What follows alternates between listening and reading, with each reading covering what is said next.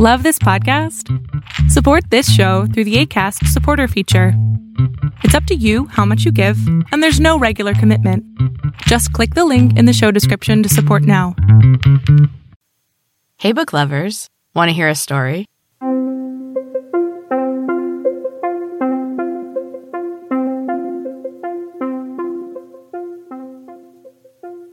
Welcome back to Storytime with Em. This is a mini episode from Em's Books and Cats podcast.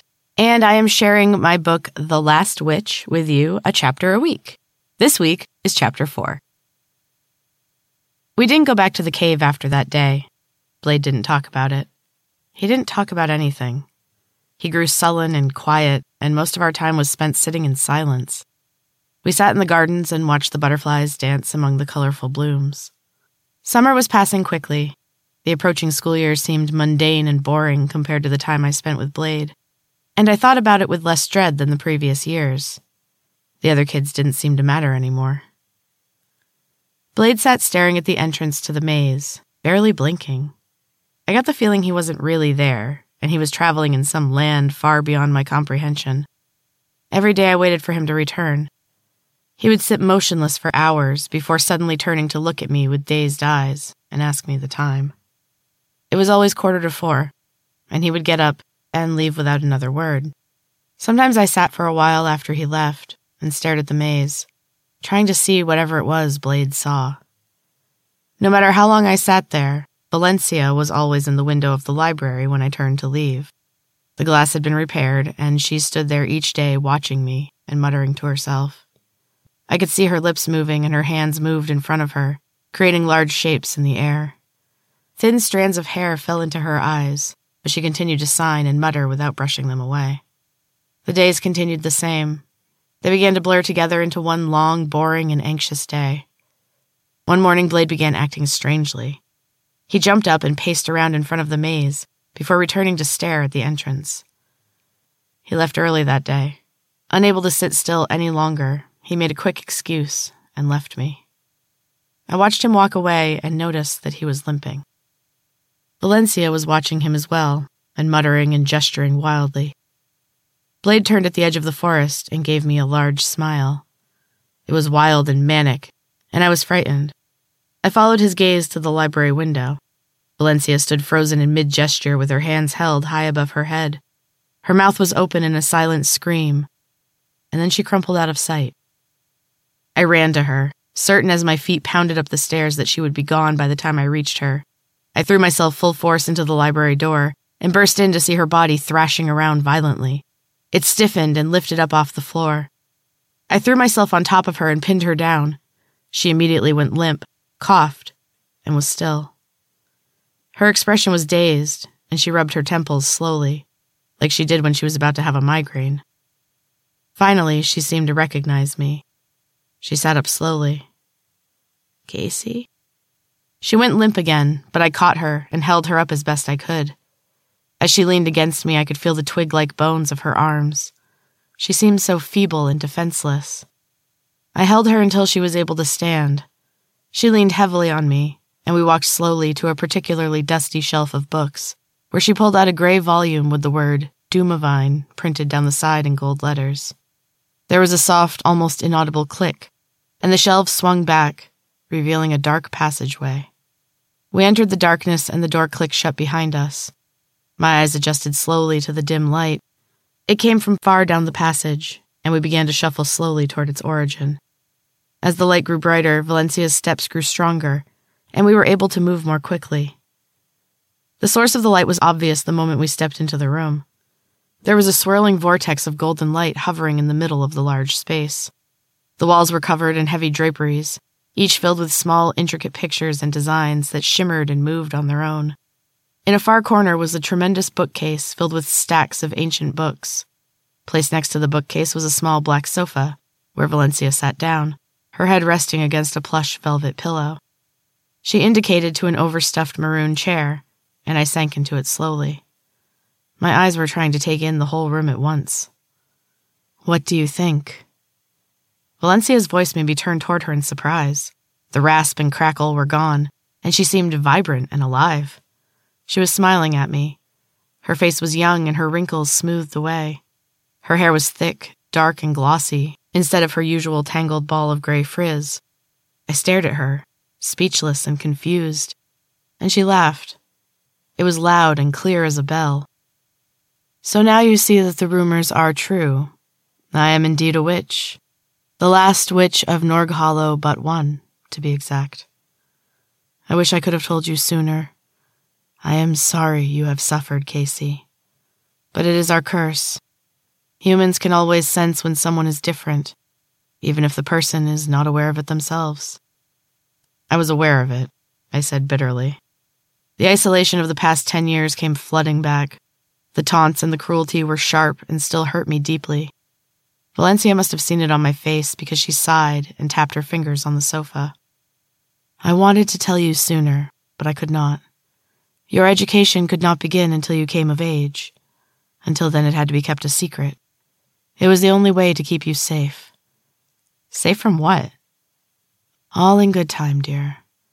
We will have a good long talk tonight. I've been looking forward to this for a long time. First of all, have you seen any sizzles? I looked at her blankly, and she laughed. I'm sorry. I forgot you do not yet know the terminology. Sizzles are the beginnings of magic. It can be anything from unexplained powers or sensations to even seeing strange beasts or phantom lights. Yes, I've seen them. Good. That means you're ready. We talked through the night. Dawn was breaking over the treetops as I emerged from the passage into the library. I crossed to the desk and picked up a book. My head was spinning as I tried to process all the new information. I should have been tired, but I felt the way I had the first time I tried Valencia's espresso. Objects in the room looked sharp and defined, and it was like I was seeing everything for the first time. I went to the window and looked out across the maze. From the library, the maze stretched out far into the distance. The hedges created a beautiful shape, spiraling out from the center. I wondered where the lion fountain lay in that huge labyrinth. A flutter of movement turned my eye from the maze, and I saw Blade emerge from the forest. He saw me, and I slowly raised my hand in greeting. He stared back at me with a blank expression. I turned and started slowly toward the door. I did not run to meet him. Valencia's words came back to me. She had spoken again of the Raskies and their once mighty leader. She believed Blade to be half of the great Rasky, brought down centuries before by a powerful witch from Norg Hollow. Which half, the good or the bad, she didn't know and it became my task to find out. I was afraid as I moved toward him. He watched me with the same blank expression. His hands were shoved deep into the pockets of his jeans, and his shoulders were hunched against the cold mist of early morning. He held his hand out to me as I approached, and I took it and followed him into the forest. He led me down a path I had never noticed before. We slipped through a thin opening between two huge oaks and followed a path lined with large moss covered rocks. Tiny white and orange flowers speckled the vibrant green, and the trees grew close and were intertwined in a tight canopy overhead. The path was dark. I stumbled against Blade. My heart jumped into my throat every time we touched. I heard the water before we came to it. The path ended abruptly on the bank of a clear, bubbling brook. To one side was a bench that had been carved out of a fallen tree, and a picnic was spread on a small open space beside it. Blade sat me on the bench and brought me a gorgeous breakfast of fruit and bread. There was more of his mom's apple wine. I sipped at it cautiously and remembered Valencia's warning words. Blade was as happy that morning as when we first met. He was talkative and laughed easily. After breakfast, he held my hand and watched the flowing water at our feet. I'd like you to meet my family, Casey. Really? My heart pounded nervously but I couldn't tell if it was from fear or his gentle smile. Yeah. My mom keeps asking me when you're going to come over, and I've told my sister all about you. I really like you, Casey. I know they will too. He squeezed my hand and leaned in to kiss me. His lips were soft and sweet. I couldn't resist the curiosity that burned inside me. I wanted to meet his family, and when we finally parted, I agreed to meet them sometime that week. The idea made me nervous, even after everything Valencia had told me, I still wanted them to like me. Valencia was worried when I told her. She had taken on her elderly persona and was sitting hunched over in a rocking chair in the living room. A large shawl was drawn around her thin shoulders, though the day was very warm. My head was swimming. Love and magic and danger were all struggling to be in the forefront of my mind. I soothed Valencia's nerves as best I could and went outside to walk and think. I was just rounding a bend in the drive when I saw Blade. Without knowing why, I quickly ducked behind a tree. He looked around suspiciously before moving into the trees. I hurried to the spot where he had entered the forest, keeping low in case he turned around. Just beyond the tree line, there was a path, and I followed Blade quietly, close enough to keep sight of him, but far enough behind to give me time to hide if he suddenly turned back. He didn't turn around once, but moved purposefully down the path. He moved quickly, and I hurried to keep up. Then I stumbled over a root and rolled into some bushes. Blade froze. Is someone there? Evelyn? He waited a moment longer before he continued his confident stride. I wondered who Evelyn was as I crawled back onto the path and continued after him. I bent at the waist and moved quickly through the deepening darkness. I came upon him suddenly and had to dive into the underbrush to avoid being seen. He knelt before a tall piece of black rock, a giant slab that lay propped against the rocky mountainside like an ancient toppled gravestone. He rested his forehead against the polished rock, and I could see his lips moving. At first, I could not hear the words from my hiding place among the sticks and brush. But as I watched, he began to speak louder, chanting in a strange tongue. His hand was hidden under his jacket, a heavy wool jacket that seemed strange in the oppressive August heat. His chanting turned into a scream. The sound was maddening until he stopped abruptly. In the sudden silence, he slowly withdrew his hand from his jacket. Held lightly in his strong brown hand was a small bird. Tufts of gray and white feathers peeked out from between his fingers. The bird looked quietly at Blade, it turned its inquisitive face to him without fear. I could see his fingers tightening around its little body. The bird began to thrash, and a squeal escaped it that was unlike any sound I'd ever heard. I covered my ears, but I couldn't drown it out. I couldn't tear my eyes away from the thrashing animal until there was a cracking sound, and the bird fell silent. Blade removed a long, thin knife from his pocket and laid the bird at the foot of the stone. He slid it open and laid the entrails on the ground. He took his blood smeared hands and ran them over the stone. The blood glowed before vanishing into the rock. The surface of the stone began to ripple. He placed his hands against it, and they disappeared. His body melted into the stone, and he was gone.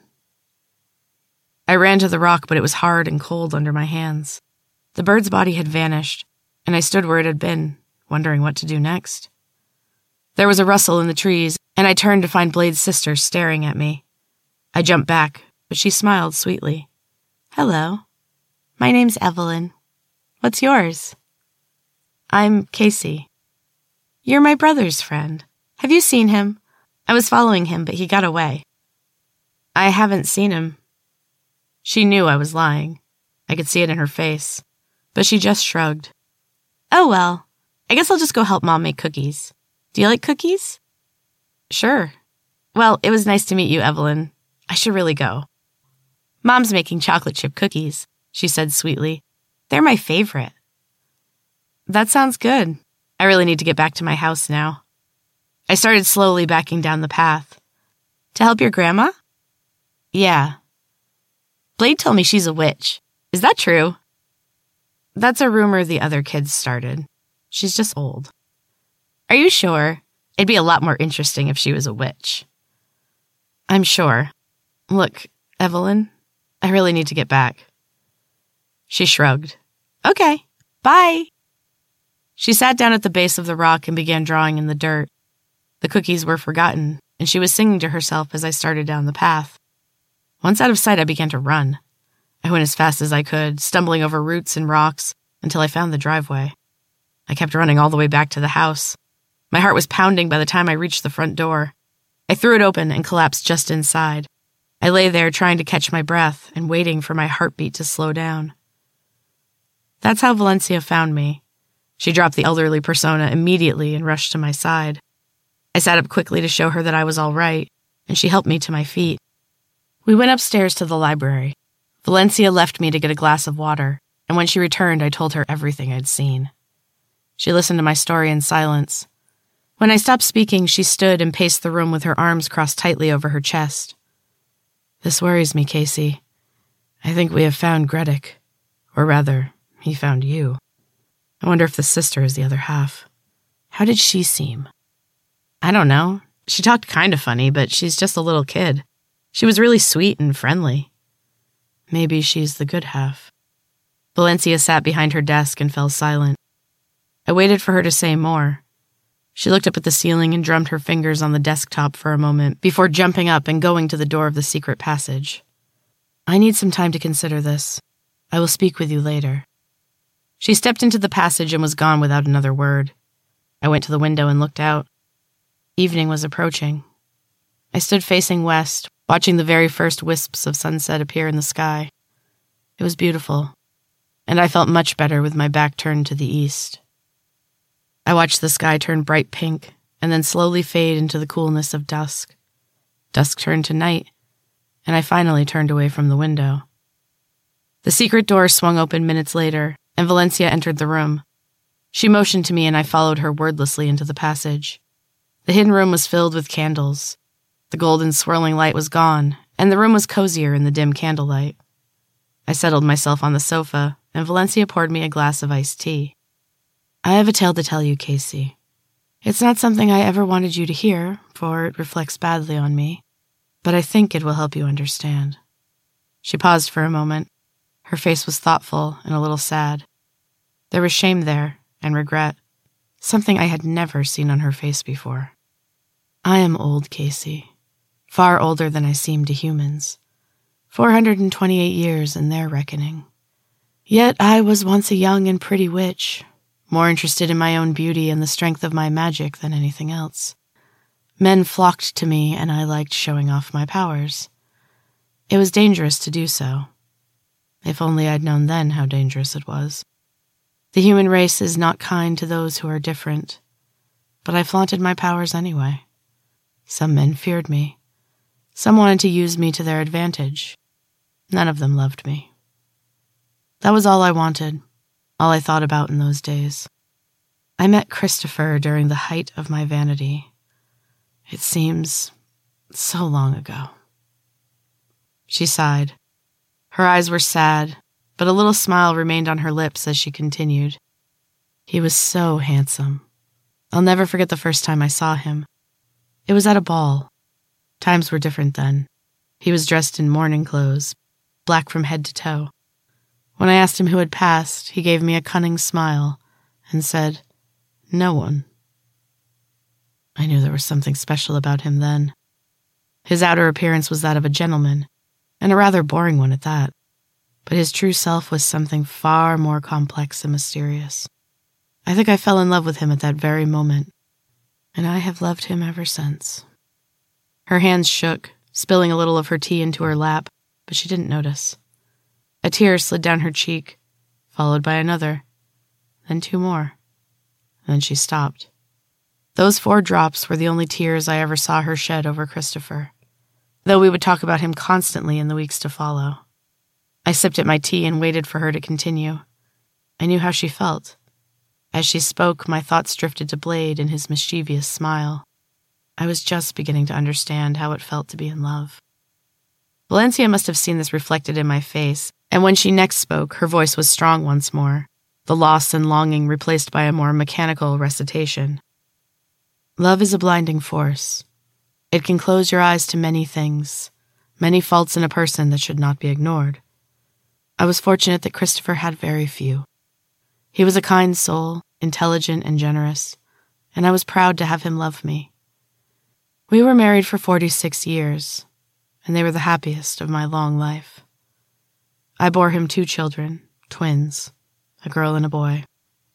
Your Uncle Maven has spent the past 80 years in the magical realm, trying to unite the sorcerers of Greys and bring them to our aid. The time is drawing near, and we will need all the help we can find. But it still may not be enough. But I am getting off topic, and you must be confused.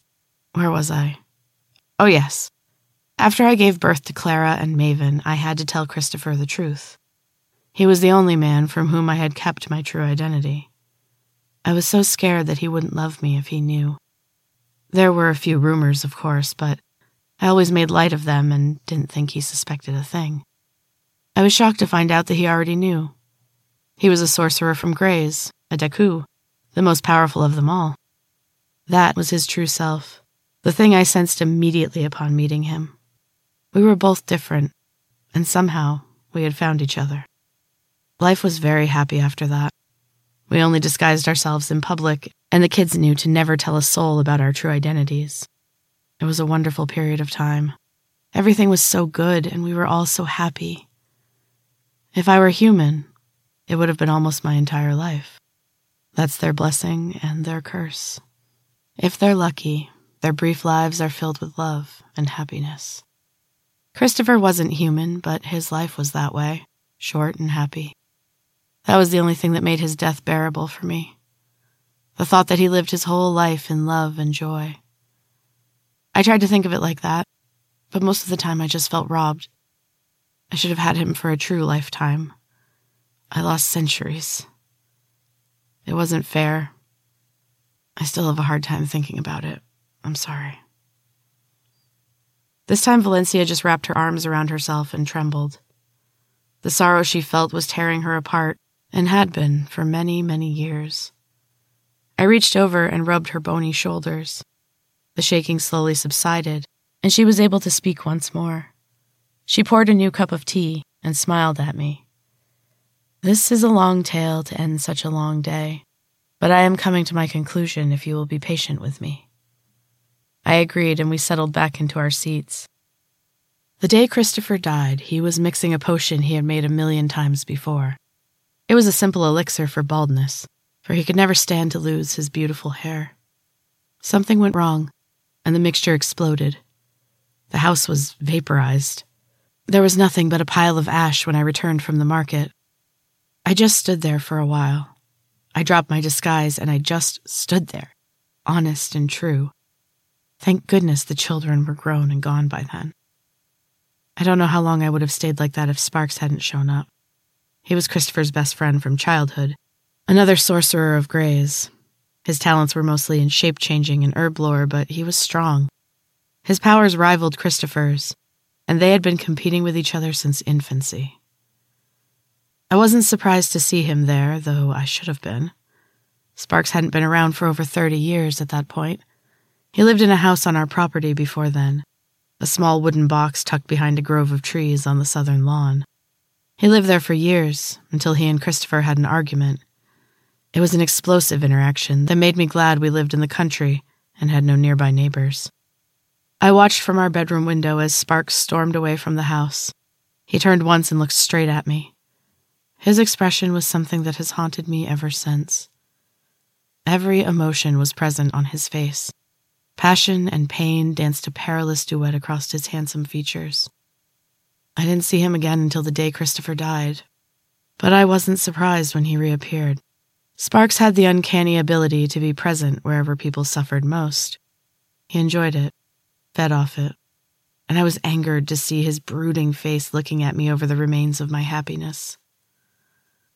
I'm getting close to the end of my tale, so I will hurry things along. Sparks supported me after Christopher died, and I grew to love him. He was a very passionate man, quick to love and quick to rage. My life was tumultuous during that time, and we parted when I couldn't take his anger any longer. It was bad when I left. Really bad. He hurt me, but I managed to escape. I went into hiding in a cave in the frozen north. I focused on improving my skills as a witch Happiness and then the tumult of life had made me forget so much of my earlier training at Norg Hollow, and I studied for many long and lonely years. If it hadn't been for Sparks, I may never have studied hard enough to become who I am today. I owe him that much, I suppose. In my studies, I stumbled onto the tale of the Raskies and the demise of their king at the hands of a witch. When he split, part of his energy became attached to the witch and haunted her throughout her life. She and her children could not escape him. It was passed down through the generations of witches. The most powerful of the Norg Hollow witches are all cursed with this attachment. Many have done desperate things to separate themselves from the Rasky, but none have ever succeeded. The Rasky always returns, always at a significant time in the lives of these witches, and he will always return until every witch is dead or someone is strong enough to stop him. Valencia stopped speaking. She looked concerned, but I motioned eagerly for her to continue. She sighed, gave me one more apprehensive look, and finished her story. I sat for a long time after she told me.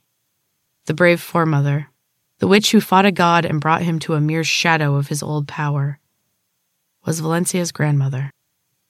I was her descendant, the last witch of Norghollow, or I would be once I finished my training.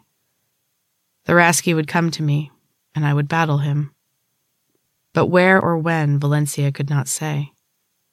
She continued by saying that she now believed Sparks had been part of the Rasky. His powers had been far greater than she had known.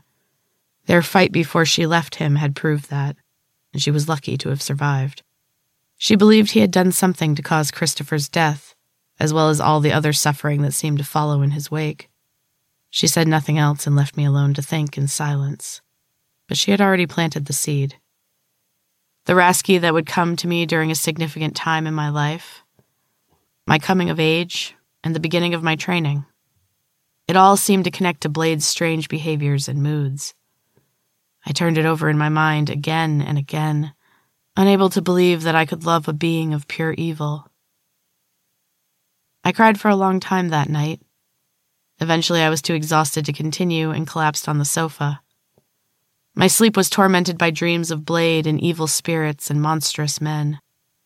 I awoke at dawn, more exhausted than when I had gone to sleep, and made my way into the library.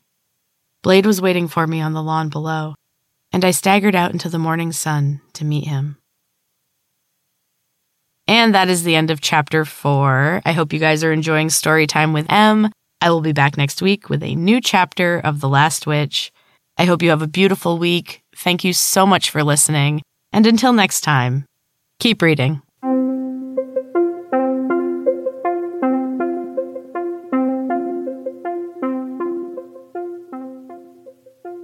A Frapp Media production.